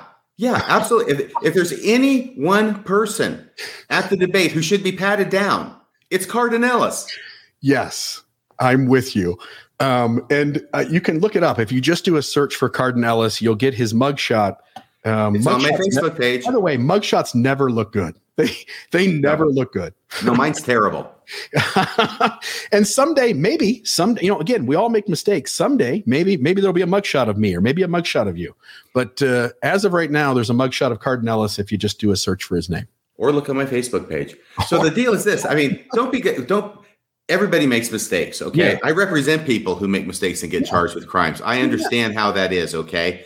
But don't be one of those people going up there and saying, "Oh, I need security and I want people patted down at a freaking debate about Mormonism in a little church that holds 160 people." Come on, guys. when you're the guy who intentionally sneaks a knife on a plane or is among the group of guys who are asking for security when one of you has tried to sneak intentionally a knife onto a plane It had As never grown even adult. I'm sorry? as a grown adult. Yes. it had never even occurred to me to think about security. So they can do whatever they want for security. I talked to Shawn the other day. He says, I'm not paying for any security. So if they want to go ahead and have security, fine. God bless them. I will be my own security. Yeah. Okay. Just a reminder, too, all three of these guys, and I, I think Brad Witbeck is a little different than the other two, but but I, all three of these guys are professional to some degree performers before they are uh, Mormon defenders. They Well, are maybe. Yeah. Yeah, I mean, Cardon Ellis is a was an actor in movies, multiple movies, and I don't think Was he's he really? Oh yeah, Cardon Ellis is a professional actor. Look up Cardon Ellis. I And must have missed those movies. No, no, yeah, well, they weren't that good. But um, and then uh, Kwaku has been in a movie and he's done some performing and stuff. It's like And then- 500 miles or something about Yeah. miles or something. And then Yeah. Brad Witbeck uh, does stand up comedy in uh, in uh, comedy theaters and stuff. And so all three of these have stood up in front of crowds and performed outside of Mormonism. And now the three of them are working together uh, doing this podcast. I don't know if that means anything, but I do have questions about it. Um, but again, I'm not I'm not making an insinuation. I just would love to get uh, the full backstory of who supports these guys and uh, where their funds come from and uh, and how all this came together and how they have this beautiful studio and do all this incredible work and it's all volunteer. Yeah. I mean, I think somebody's funding them. And I think Kwaku's let it slip on occasion, like Yeah. when he was talking with Jonathan Streeter on that interview. Yeah. That's probably the More Good Foundation Yeah. that's financing a lot of this. I don't Yeah. know that for sure, but And- I think yeah. somebody is. And I'd I'd love to know who that is. And in an effort of full transparency, I'd love to know who that is. Anyway, there's that. So now we get to the next part that, and that we're getting toward the end here, folks. So you know we're going to want to leave some time for phone calls, but this is uh, the same video, same podcast for Midnight Mormons, twenty point zero zero to twenty one point five zero. So this is a minute and fifty seconds long. The point of playing this has to do. Well, I can't even remember what it has to do. Can you just play it and I'll figure it out as we go along? yeah, here we go. I'm saying They can just feel it. yeah, yeah. By the way, pineal by the way, gland, the third eye. Yeah. yeah okay So I Uh-huh. responded to him posting my email to Shawn and was just like, what a way to characterize up what I now. said and like explained myself in that uh, little text there. And he responded with a care react and said, so are all three of you actually going to attend? like, dude this is what this is why you have to record conversations with these people because how dare he say that i stared messages. right down the barrel of a camera right i'm not a camera of a uh, um of our iphone right here when we talked and said yeah we're all all three of us are in this has been established for weeks Can you stop right There's there? not been any doubt in any of our minds Can you stop right there? So Cardon is saying it's been established for weeks that all three of them would be there. Now Brad is going to try and help Cardon realize that that's not really the case. In fact, in the same podcast where they called you chicken, they were all talking about how well they're not going to do three against one because that would favor me, right? Yeah. So Brad is actually going to try and correct Cardon's memory on this, and that's what he's going to say now. or anywhere that we I could, I could see that- him being confused after our most recent episode about Bill Reel chickening out, right? Like I, I could see him being confused about which of Yeah, us just is going saying to that be we don't there, wanna but like yeah okay but but I don't think that like wielding that as a weapon to say, "Oh, well, are you all still coming?" like feels like the right tack to take when you just mischaracterized an email that I sent. well you know, like that's that's where I'm at. well weird. the only thing worse than a disingenuous anti-Mormon misrepresenting what you say is having a podcast about a disingenuous anti-Mormon who misinterprets what you say and boring yourself to death I in your own podcast. Look podcast. at Kwaku looking at his uh, text messages. no, he's actually looking up I'm looking. the I'm looking up the actual. Oh, you're reading through it. yeah, I'm he's reading reading through through it. So anyway, like we know who these cats are. They're gonna if they misrepresent us and our exchange with them in 2021 this badly, how poorly are they going to misrepresent polygamy in 1871? You know what Yeah, I'm, I'm sorry, saying? There you go, Bill. So Okay. Again, you're laid out text messages, you're showing video clips, you've you've put all this conversation up on your Facebook page. We've been again, this is back and forth tit for tat, and it sometimes maybe gets a little old. Um, but it seems completely obvious to me. Again, I'm biased too, but it seems completely obvious to me that these guys distort the facts and and then we just lay it out like, like here it is. Here's what was said. When they claim like, hey, we don't want to go all three on. Um, I know there's been some comments about uh, Cardon needing to back away because there were some things going on in his personal life that I don't. Yes, he was suddenly going to. His wife was suddenly going to have a baby. yeah, she just found out she's pregnant, right? So she's whatever, a month in, month and a half in. Uh, how many kids do you have, RFM? Five. Five kids. When your wife, wives, when because you've been married multiple times, right? I don't. It's not a polygamous joke. It's you've been married multiple times and, and divorced and stuff. So when you and when your wives were pregnant, one month pregnant, one and a half months pregnant, two months pregnant with children, how much did your life change? Oh, well, you mean one month? Oh, not that much. No, everybody's still working, everybody's still doing their thing, and really, you wouldn't even notice, right? Right. And the amazing thing is the doctors had this thing called a due date they told us about. Yeah. Yeah, you've got this thing that's way off in the future, nine months ahead. And at some point, your belly's going to get big and things are going to slow down. You can't do exactly everything you did. And, and maybe you don't like certain foods or whatever. But that first month, like, let's just deal with it. It's not, not that big of a deal. Um, and of course, you're coming all the way from Washington. So, um, right. It just So here's- strange. So here's the deal that's so funny, right? First off, Brad has to correct uh, Cardon because Cardon's going, oh, well, this has been decided that all three of us are going to be for weeks now. And why is he even asking this? I mean, you can't trust him if he's going to mischaracterize this and blah, blah, Right. blah. Did you mischaracterize it? Well, look at the text between me and Kwaku. Let's do it. That's the third set of texts. Perfect. Let's uh, let's go back to those. That's going to be interesting. And we'll see if this was a legitimate question that I asked Brad in the comments section on my Facebook page. Okay. Ooh, let's see. That's not probably not the right one. We Because they had actually never said that they were all going to be there. In fact, they were giving every indication that not all of them would be there. yeah. so you have this with this is the third set of texts, and this is just between me and Kwaku. Yeah, I wish these guys would just be consistent. And when you misspeak, because we all do, I've misspoke. When you misspeak, just slow down. Just own it. Just operate from a point of view going like, oh yeah, you brought that to my attention. I forgot. You're right. I did say it one. This, This is the day of the first phone call between me and all three of the Midnight Mormons. It's Saturday, September 25th in the afternoon when they So called me and I'm cutting down trees. Can you read my part? I love to hear you reading my part. Yeah. So here, hi Kwaku. I'm cutting down trees. How are you? What's up? And that's because they had called and I couldn't answer it at that point. So I texted him back. Yeah. So Kwaku, uh, aka Dave Schmidt, said we're calling to organize the live chat. FaceTime us in between chainsaw tree sessions. You said the live chat. You mean the debate? I tell you, I'm exhausted. He said, Oh, well, we're all three together. Can you call us later? You said, I can try. Is Cardon going to come on Mormonism Live? Remember, he said anytime, any place. Anytime, So, any place should mean anytime, any place, shouldn't it? Yes, but apparently it doesn't mean Mormonism live on Wednesday evening. So it's the one exception to whatever anytime, any place means when people say anytime, any place. By the way, in the same vein, I never agreed to a debate, did I? No, never. Never. I was from the very beginning, I made it clear to you and to everyone else I invited, I don't like debates. Mhm. I, I don't think they're effective from my point of view at getting at the truth. Now, you have a different point of view and you're welcome to it, but I don't. And so I said, the only thing I want to do is have a long form conversation where we can spend two hours on a single issue and I can walk the logic out of what you are claiming about one problematic issue in the church. And I think that's sufficient to have you sound absurd on the faithful side of things. By the way, how many people took me up on that? There was Jim Bennett, right? Bennett. Has there been anybody else? There is one guy who has a YouTube channel and his videos get like 11 views and he and you can tell he's not mentally stable. No offense to the guy. He's not mentally stable and he wanted to come on. He said, "I'll take your invitation." And I just didn't feel comfortable essentially highlighting his instability and having it almost appear as if we're mocking him if we actually carried through and and pushed the questions.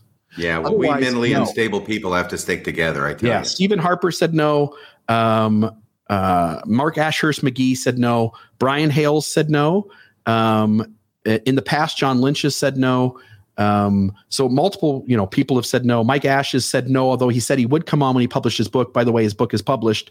We should reach back out and see if he'll come on. Uh, I've got a copy of the book, and you and I have talked about maybe uh, exploring that. By the way, that book is like this thick. Oh, really? So Does- I'm a little I'm a little overwhelmed if we're going to try to read that and then sit and have a conversation. But maybe we pick an issue or two because he's promised he would come on once his book was published. Or I, I should hope say- I, I, I might be again. I'll slow down. I might be misstating that. He may have said revisit it with me at that point, and I might come on. Mhm. So I hope the book has a lot of pictures at least. no, no. It's all it's all the alphabet, my friend. So, this is still on September 26th, right? Yeah. Okay, and so it continues where he says, "Uh, well, we're all three together. Can you call us later?" So they'd probably flown out to California and were in Cardon's studio at the time. Yeah. And I said, "I can try. Is Cardon going to come on Mormonism Live?" And Kwaku says, "That's what we want to talk about." And I said, "Cool. This Wednesday work for Cardon?" I think that's funny. Yeah. And so the next one is Yep, Let me get that number three. Uh, let's see. Okay, now this is October 16th. This is the day of the second phone call. So we did have the phone call after that last text on September 26th. That was the first phone call between us four. And then October 16th. Now, this is the date of the second phone call. Our, and Kwaku says, go ahead. RFM, we are recording today. Can we call and hash out some details today? And then you respond on. This is two days later. And Yeah, by yeah. the way, by the way, yes, because I called them. That's when they said, we don't want Jim Bennett. We want Shawn McCraney. So that was on October 16th, right? Yep. And we don't, we want to have it Shawn McCraney's church. And we don't want to have a panel uh, of people asking questions. We want to have them crowdsourced. And I said, okay, all that stuff that I put in that initial text message to Shawn McCraney, remember, on October 16th. So this is two days later after I set it up with Shawn McCraney. Yeah. And, and he was okay. So that's when I texted him back this message, October 18th, 3:43 p.m. Great. We are set for 6 p.m. at Shawn McCraney's church on Saturday, November 13th, because you handled it, Yeah. Because you got with Shawn, and because you decided uh, that this wasn't moving fast enough. At days had passed, and you wanted to go ahead and get this thing moving because this stuff takes planning. It's Not less than a month. It's Yeah. less than a month away at this point on October 18th. Yeah. So um, Saturday, November 13th, Shawn says he is happy to record and live stream the event. And then on the 21st, sounds great, discussing with the boys. Friday, you asked, Have you talked with Shawn yet? Now, this is that same October 22nd that we were in the previous messages on. Right. When I finally had to put them in contact. Yeah. And that's where in the topic you can see where I said, Have you talked to Shawn yet? Yeah. So that we have a, a clear line of text messages. So there's no dispute that things have been left out. Well, by the way, October 22nd, this is a very interesting text message from Kwaku because this is why it was that it was not clear at all whether all three of them would be there or only one. So he says left on YouTube. That's what the YT. He put this on his YouTube uh, video over there at uh, Midnight Mormons. I think he's called like the Sun King or something. It's not Kwaku, but this is the comment that he left there and that he sent me the text on. Can you read that? So left on YouTube, sending here as well to make clear communication. Quote, Kwaku here. We agreed on McCraney, location, and number of other things. Cardon was, is still openly against the one versus three idea during our conversation. Hence, this was recorded moments after. Leaving this comment for record. It may end up being one versus one. Wait a minute. Didn't they say it was going to be all three of them? Cardon. Yeah, Cardon Cardon said- Ellis is saying this has already been agreed upon. It's going to be three versus one, and it's been this way for weeks. And so, why on earth, Brad is saying, why on earth am I asking him the question whether all three will be present? And Cardon saying, yeah, why is he doing that when this has been already decided upon for weeks? Yeah, leaving this comment for record. It may, and this is Kwaku. Yes. It's so I'm glad he left the comment for the record. It may, good thing he did that, huh? Yes. It may end up being one versus one on the phone with the boys. Now I'm to see how they want to proceed. Okay. And is that the last text there? Uh, no, there's one more. Okay. I think it's remember just remember that one.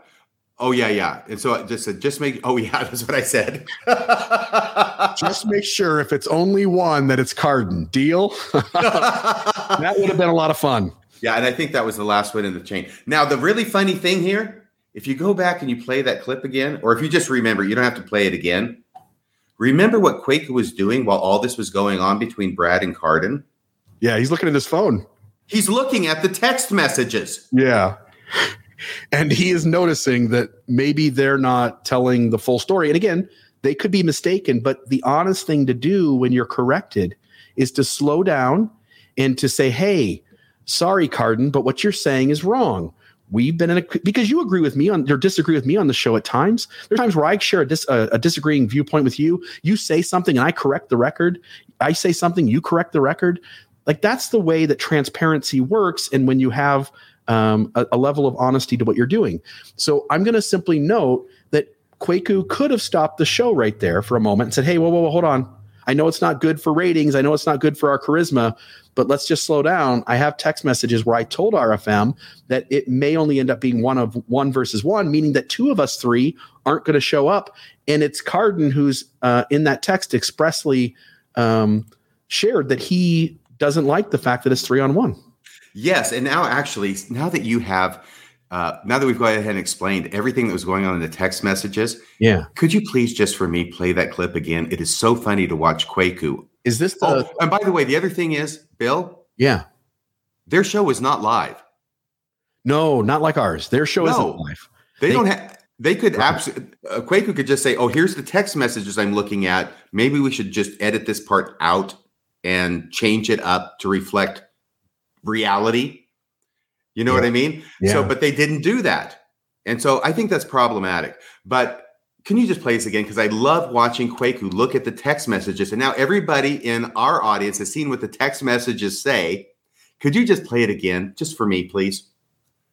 So this is from nine. yeah. Or no, this is from 20 to 21.50. Yeah. Yeah. Okay. So I Uh-huh. responded to him posting my email to Shawn and was just like, what a way to characterize up what I now. said and like explained myself in that uh, little text there. And he responded with a care react and said, so are all three of you actually going to attend? like, dude this is what this is why you have to record conversations with these people because how dare he say that i stared right down the barrel of a camera right i'm not a camera of a uh, um of our iphone right here when we talked and said yeah we're all all three of us are in. This has been established for weeks. There's never been any doubt in any of our minds or anywhere that we I could, I could see that- him being confused after our most recent episode about Bill Reel chickening out, right? Like I, I could see him being confused about which of Yeah, us just is going saying to that we don't wanna but like yeah okay. But but I don't think that like wielding that as a weapon to say, "Oh, well, are you all still coming?" like feels like the right tack to take when you just mischaracterized an email that I sent. well you know, like that's that's where I'm at. well It's weird. the only thing worse than a disingenuous anti-Mormon misrepresenting what you say is having a podcast about a disingenuous anti-Mormon who misinterprets what you say and boring yourself to death I in your own podcast. So We've lost Kwaku to his Oh, phone. let's hear. Let's put this back. Let me just see if I can. And you can keep going because he'll show it. He'll actually show the screen to the, the camera. Oh, let's That's see. not the only time. That's just the flash. There's a bigger one of him on the phone Okay, later. Let me, let me just push play. And the where only we're at. thing worse than a disingenuous anti-Mormon misrepresenting what you say is having a podcast about a disingenuous anti-Mormon who misinterprets what you say and boring yourself to death I in your own podcast. So We've lost Kwaku to his phone. no, he's actually looking I'm up looking, the I'm looking up the. He's looking up the texts, Bill. I, is he doing that, or is he reading the comments on the Facebook page? I have no idea, but wait, listen to what he says. He says he's looking up the texts. Let's see here. Looking up I'm looking. the I'm looking up the actual. Oh, you're reading through it? yeah, I'm he's reading reading through through it. So anyway, like So uh, this is this is where one of these moments where we are doing what they're not, which is I'm going to slow down and say I think what they're referring to is your Facebook page because that's what Brad was talking about, and I think what Kwaku is pointing at is your Facebook page, and he's reading the comments underneath it. Okay, maybe you're right. Maybe Okay. you're right. But obviously, he Yeah. had sent me that text Yeah. before about that this guy over here, Cardon, is openly opposed to it being three versus one. And if it happens, it'll Yeah. be just one versus one. So it really was quite a natural question for me Yeah. to ask Brad on my Facebook page if all three of them would be showing up. There are two different places where they are saying that it may not be all three of them.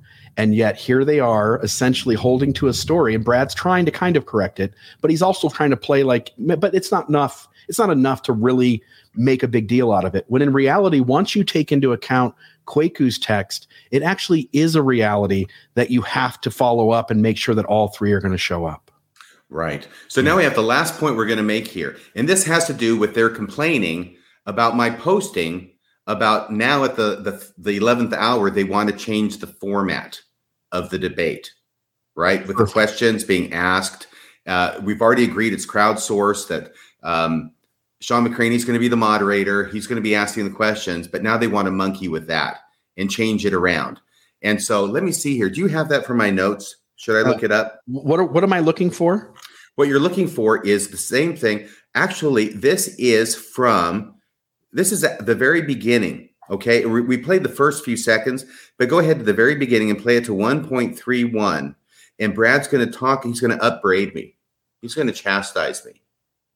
about be on the same page. That's why we're reaching out. So like don't attack us and say that we're being difficult when we're saying, "Hey, here's what we think we should maybe do. What are your thoughts?" The you fact know? that we have to go do these public podcasts to respond to the post shows that um, They're not dealing in good they're, faith. now here it is. Okay, Brad starts out. Brad, why don't you start us off on this one, bro? Because uh, you're the nicest to these people. And, the nicest? uh, yeah. So tell us what's going on, man.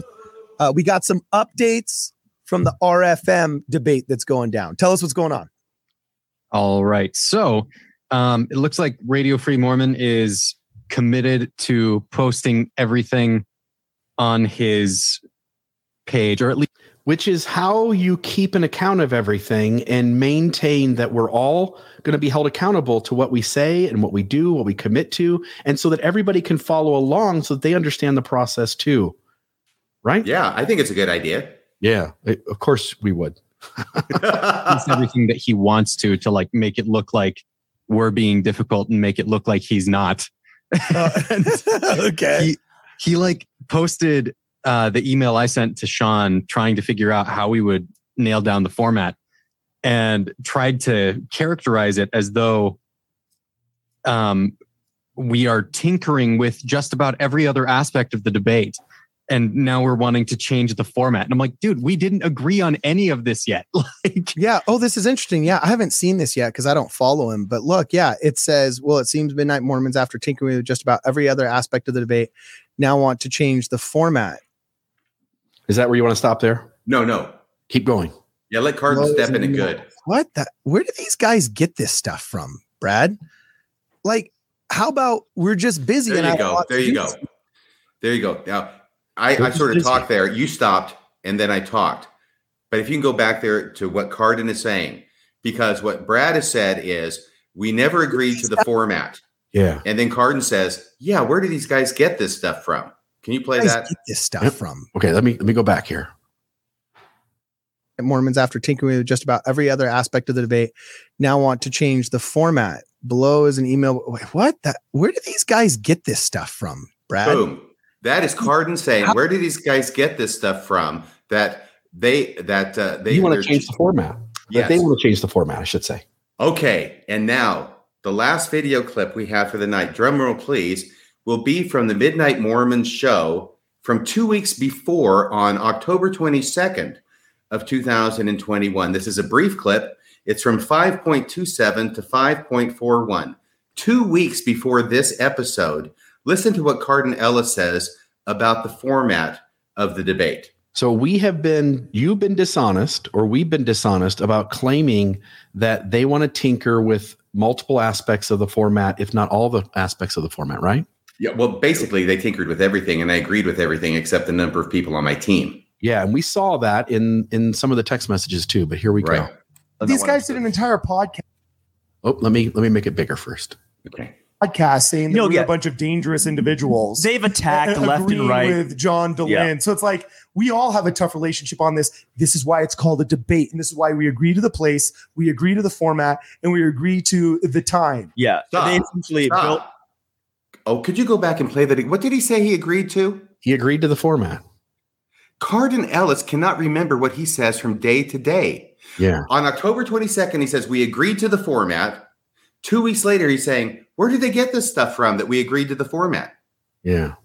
Here we go. Ever have a bill is remember what I read to you guys on. Dude, on these guys did an entire podcast saying that You'll we're get- a bunch of dangerous individuals. They've attacked a- left and right. with John Dehlin. Yeah. So it's like we all have a tough relationship on this. This is why it's called a debate, and this is why we agree to the place, we agree to the format, and we agree They agreed to the format.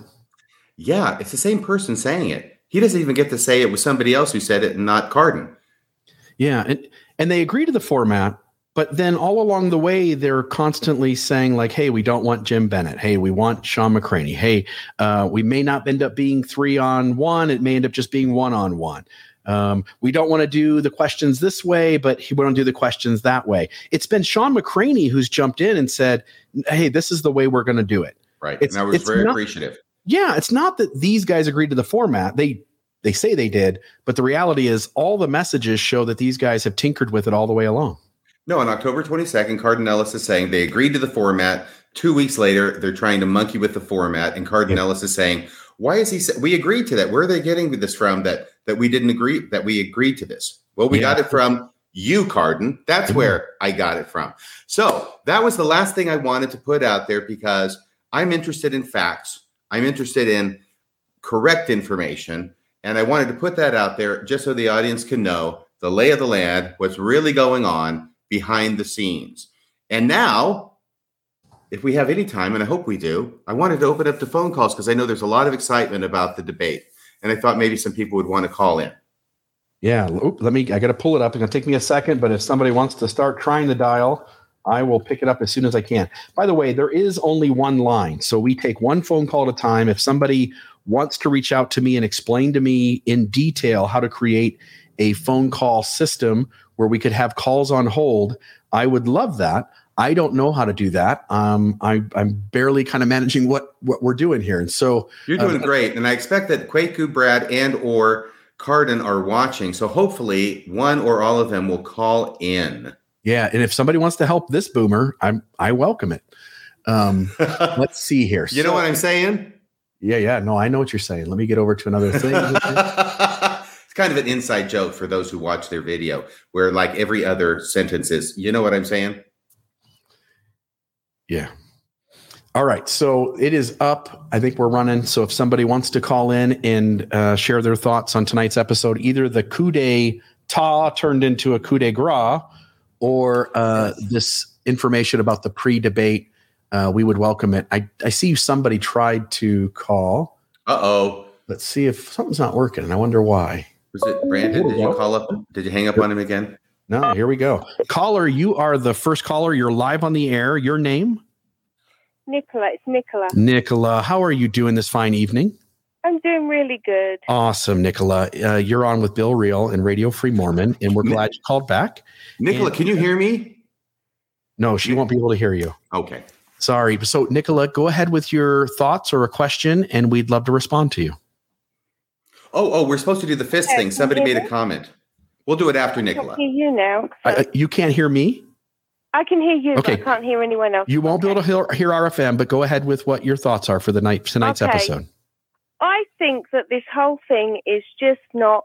It's just not cricket, as we say in Britain. It's just really, really unfair that they malign you as much as they do when it was clearly, really, clearly, and you guys have put so much time into doing all of this stuff. I just think it's really terrible. And I, they've just maligned so many people. They like when they went after after John Dehlin, that just totally ups, upset me. And if they want to debate about things, they can debate about things. But that's the way that everything goes. You'll just get attacked all the time when you're trying to tell the truth. Yeah. And like facts are just shoved out the window, and it just doesn't seem to nothing. I mean, anything you say just seems to be they just like attack you, and it's all attacks. They're not looking at facts or anything.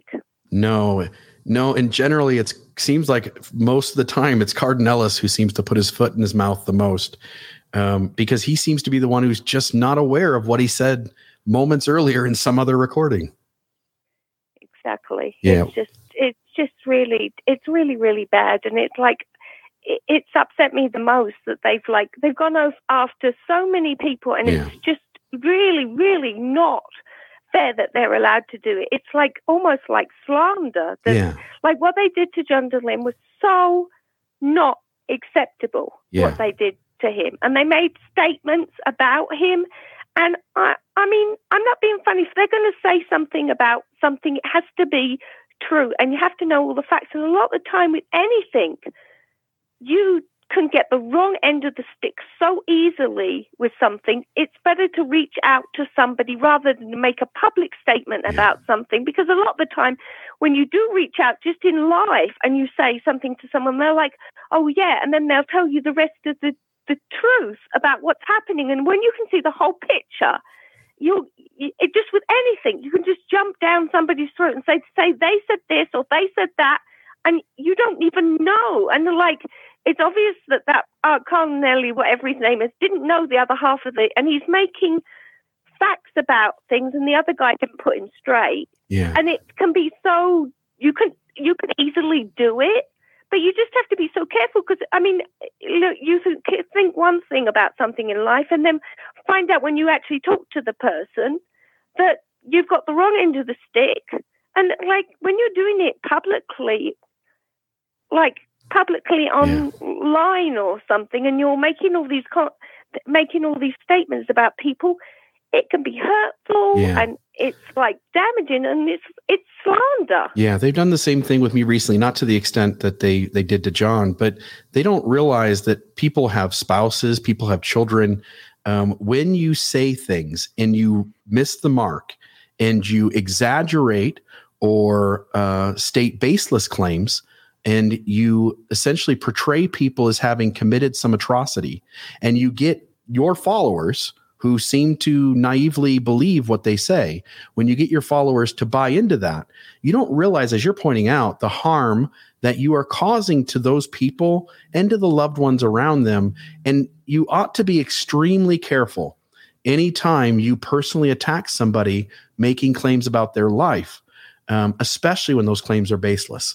So, Nicola, thank you very much, and I'm gonna I'm gonna let you go and move on to the next caller. But I appreciate so much you calling back tonight. All right, thank you. Thank you. Yes, in many in many ways, Cardon Ellis reminds me of a drunk operating a steamroller Yeah, he wouldn't make a very good lawyer, would he? or a steamroll operator.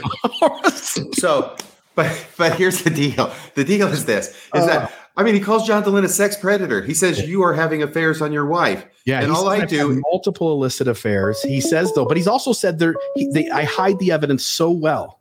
Yeah. I hide it so well that there isn't any evidence. Go ahead and take that call. I'll finish my thought while you're doing it. Please go ahead. And yet, I mean, then they get all bent out of shape when I post the emails on my Facebook page and I suggest that maybe, just maybe, um, I'm pulling more than my share of the load. And they go, they lose their minds. I had no idea these guys were so sensitive. It's like they need a safe space or something for a while just to get themselves together so that they don't have to deal with me asking if all three of them are actually going to show up at the debate because somehow that is totally off limits. That is too much for these guys who make baseless accusations that other people are sex predators. It seems a little bit out of balance to me. I don't know. Yeah. Yeah. And, and you ought to, anytime you attack somebody personally, you ought to go to them first and say, Hey, what's, what's the deal here? What's going on here? And uh, often, just in the case of like John Dehlin, those issues are much more complicated than you portray them to be. And when you take the easy way out of saying uh, a very uh, overreaching statement about somebody, you don't realize the damage you do. Uh, SW, you're caller number two. You're on Mormonism Live with Radio Free Mormon and Bill Reel. What's on your mind tonight?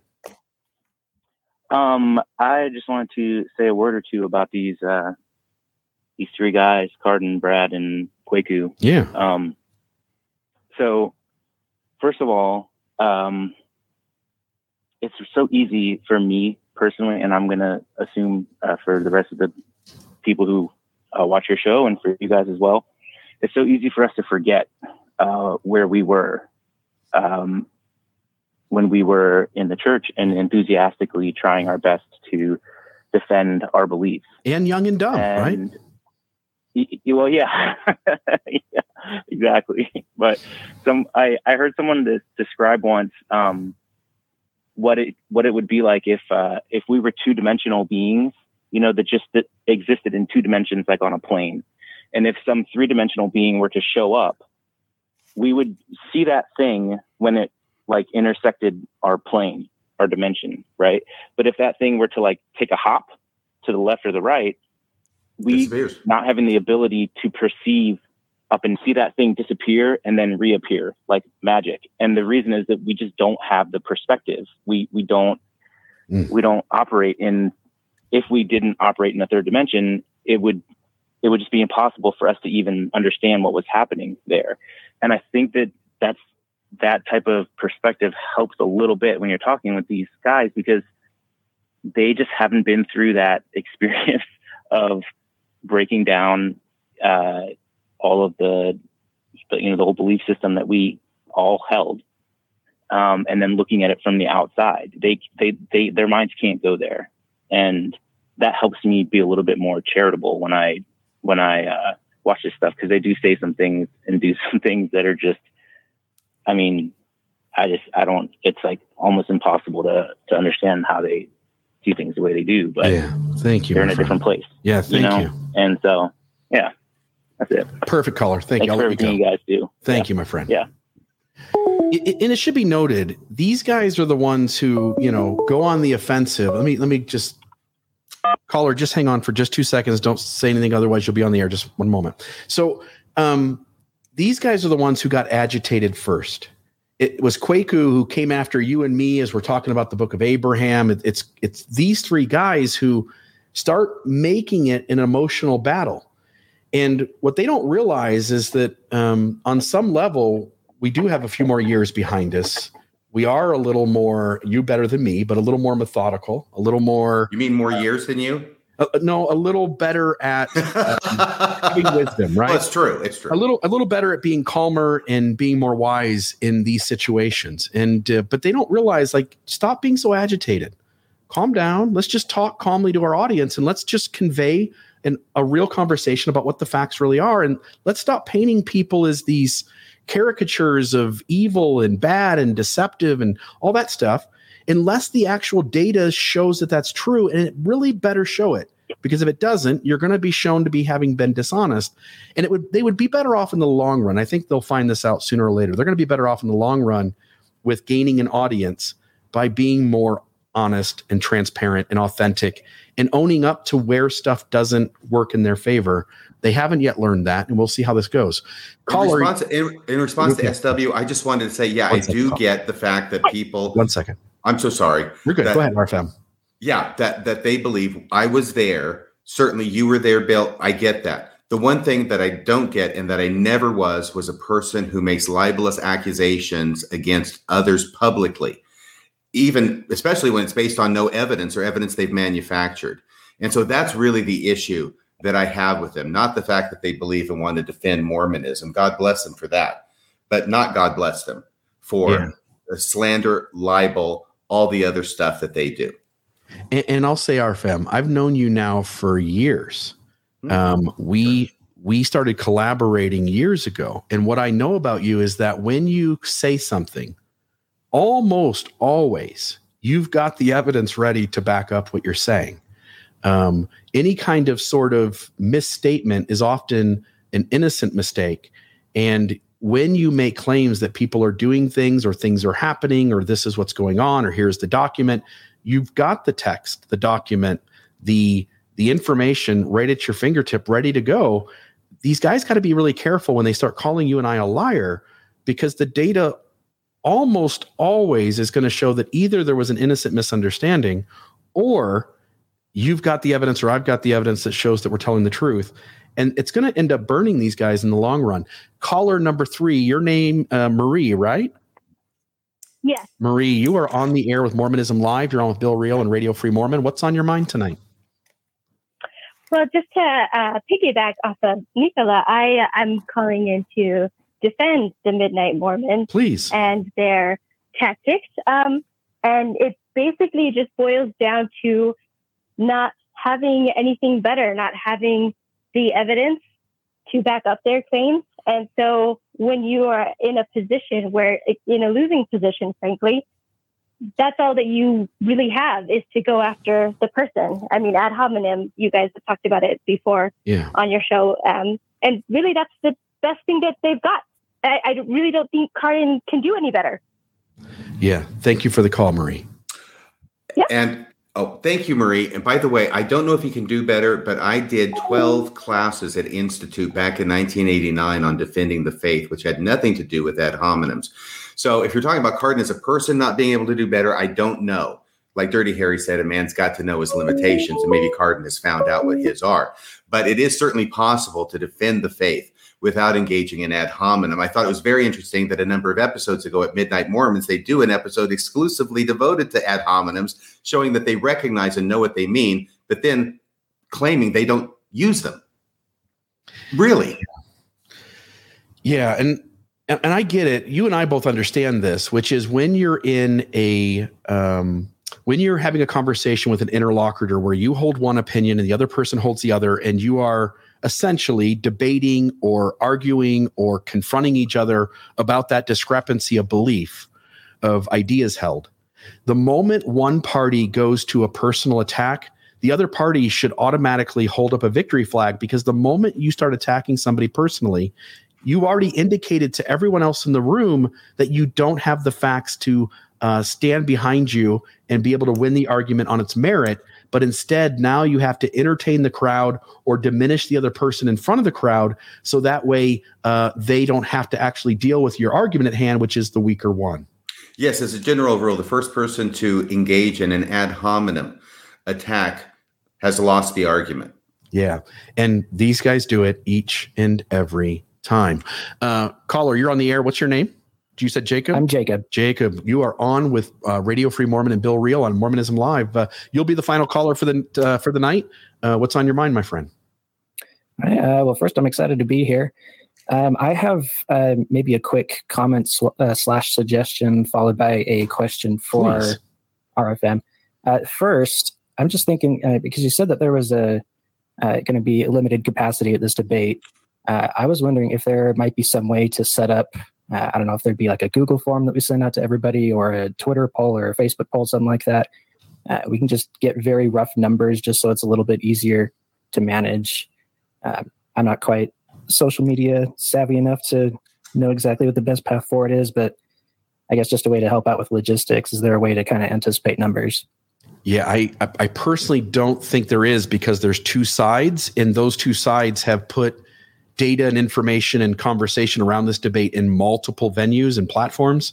So it would be near impossible, I think, to collect, uh, especially with only three days to go, to collect that kind of information. So um, I know I know it's going to be frustrating to people who show up if you're the 161st person. I get it. Uh, if you're nearby, um, maybe I'm going to ask listeners to be responsible and respectful of people who have driven a long distance. And again, promise that we're going to record this and you'll get to see it. And the best we can do is just hope that we're all good human beings and we treat each other respectfully. All right. You said your question Uh, for and RFM? Yes. Uh, so I have been looking to get into Shakespeare uh, the last little while. Love it. and uh, I know there are several different ways to to do that. They have editions where uh, they have all of the completed works together uh, in one volume. There's some where you know there are all these separate volumes with uh, literary or performance notes. Uh, some others are more uh, analytical. I was just wondering if uh, how does RFM uh, digest his Shakespeare, and what editions would be recommended for someone who's just delving into Shakespeare for the first time, uh, especially something that would be college student budget and library shelf space availability friendly. Just what's the best way for a total newbie to get into Shakespeare? Be- before you answer that, RFM, I want to ask you a question, Jacob. That sounds like a fantastic microphone you're using. What are you using, my friend? Uh, it is a blue snowball. Okay.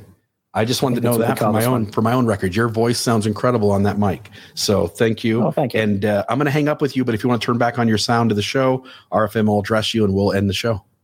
Sure. Thank, you. you. my friend. Really quick, what I ended up doing was I got a handbook uh, that had all of Shakespeare's plays. It didn't have the plays in it. It was just an introduction to Shakespeare in which they had information about each of the plays. Because I am so bad, or at least I was so bad, at understanding what the heck was going on in these plays that I had to know before I started reading the play what was actually going to happen in the play if I was going to have any hope of understanding it as I read the play. So that was the the um, the handbook. So before I'd read a play, I'd read about it in the handbook and say, "Oh, this is what happens." Okay, I get it, right? And then there's a few other helps in there. As to editions, the one that was most helpful to me was the Barnes and Noble editions. They're paperback. They have one for each of the Shakespeare plays. They have an introduction by someone who's an expert on it. You can read about that. And then on one page, they have the text of the play, and on the facing page, they have helps and explanations about things in the text of the play that may and often are confusing to a modern audience. And I just found that very, very helpful to have it there, the text here, and on the facing page, explanations. And then if they had long end notes, long longer notes. Those are in the back of the book. So for me, Barnes and Noble was the best. And that's that's what I would recommend. I'm excited that you want to get into Shakespeare. It's something that you will never regret and that you will always be very very happy that you did. Yeah. Yeah, uh, just a little note here before we end the show. Somebody asked if we if you will be steel manning their argument. And this is one of my hiccups. You get such a short time. You've got 8 minutes to start, somebody's got 8 minutes to respond, you get 3 minutes to finish off in a debate forum, there isn't time to steel man someone's argument. There isn't time to ask all the follow up questions you want to. Essentially, they get to make an argument, you get to critique it once, and they get to come back and say one more thing. And there isn't the room to walk uh, these uh, messy, sticky issues to their logical end you'll just have to form kind of a, on a shorter amount of time form an opinion on who's being more rational more logical and making the better argument. It's the reason i didn't agree to a debate in the first place uh, in spite of what these guys say. Right. That's the long form discussion that you favor and that you yeah. excel at that you had offered to them. Yeah. and then that fell through because things got acrimonious between you and kwaku. Yeah. and so that didn't happen. You were never part of the debate. That was me offering the debate to them. And by the way, I explained this to Kwaku on the phone. This was a call that I had just with Kwaku as opposed to with the other three. And he understood it at the time. And oh, oh, that's what happened. And I said, yeah, it could be confusing, but that's what happened. I was acting independently of Bill, and Bill was acting independently of me. He said, okay, he'd explain it to the other guys. But in spite of his best efforts that he may or may not have made to explain it to Cardon, Cardon is still saying that you chickened out of the debate. Yeah, in spite of the fact, like you're saying, you corrected Kwaku, and he seemed to have understood, like, yeah. oh, we did we did pose that differently than it actually happened, but somehow the message hasn't gotten back to the other two guys. Well, it's Brad and Kwaku seem to be the more reasonable of the three, and they try and correct Cardon, like we saw when he's yeah. getting things totally wrong and claiming it's the absolute truth and engaging in all sorts of scandalous and libelous statements and they try and correct him a bit, but generally he steamrolls right over them. That's why I said the drunk steamroller, right? He sent because, an email to the wrong Ellis. That's what happened. Is that what happened? No, no. Uh, Car- Kwaku, when you corrected oh. him in the record, he sent the email to the wrong Ellis, some guy in Texas, I think. Right. And the email problems are compounding because remember, I sent that email to Kwaku originally and then he didn't respond. And he didn't respond. Remember, he, he said that it got stuck. It got stuck in what his spam folder. Yeah there's email problems that just surround Kwaku. So I think maybe he needs to have a, like an IT guy go in there and and fix that for him. Yeah. If only Dave Schmidt were here to help us. I hope everybody gets that. I know they won't, but they don't. Research it. Research years, it. Yeah, years ago. Look on my Facebook page. Go on Facebook and do a search and type in Kwaku and Dave Schmidt, S C H M I D T what you'll see is that Kwaku, when he needed to attack people, would go under online under the persona of Dave Schmidt and would do that attack. And Dave said he knew Kwaku, and Kwaku said he knew Dave, but we could show that they were one and the same. Um, and Kwaku to this day won't admit it, but the evidence is there for everyone to see. Yes. Okay, so this is for you, Kwaku El, Cardon Ellis, and Brad Witbeck. I am looking forward to seeing you at the church belonging to Shawn McCraney in Murray, Utah, 6 o'clock p.m. this coming Saturday, November 13th. I want all of you to be there. I expect all of you to be there. You've all committed to be there. There is no excuse for any of you not being there. And if you don't show up, any or all of you, you will never, ever live it down. And I will make sure of that. And they won't be able to do this. I think we'd also have to be honest. There may be some of these questions that there is no answer to. Yes. Those, I think, would be the ones we avoid.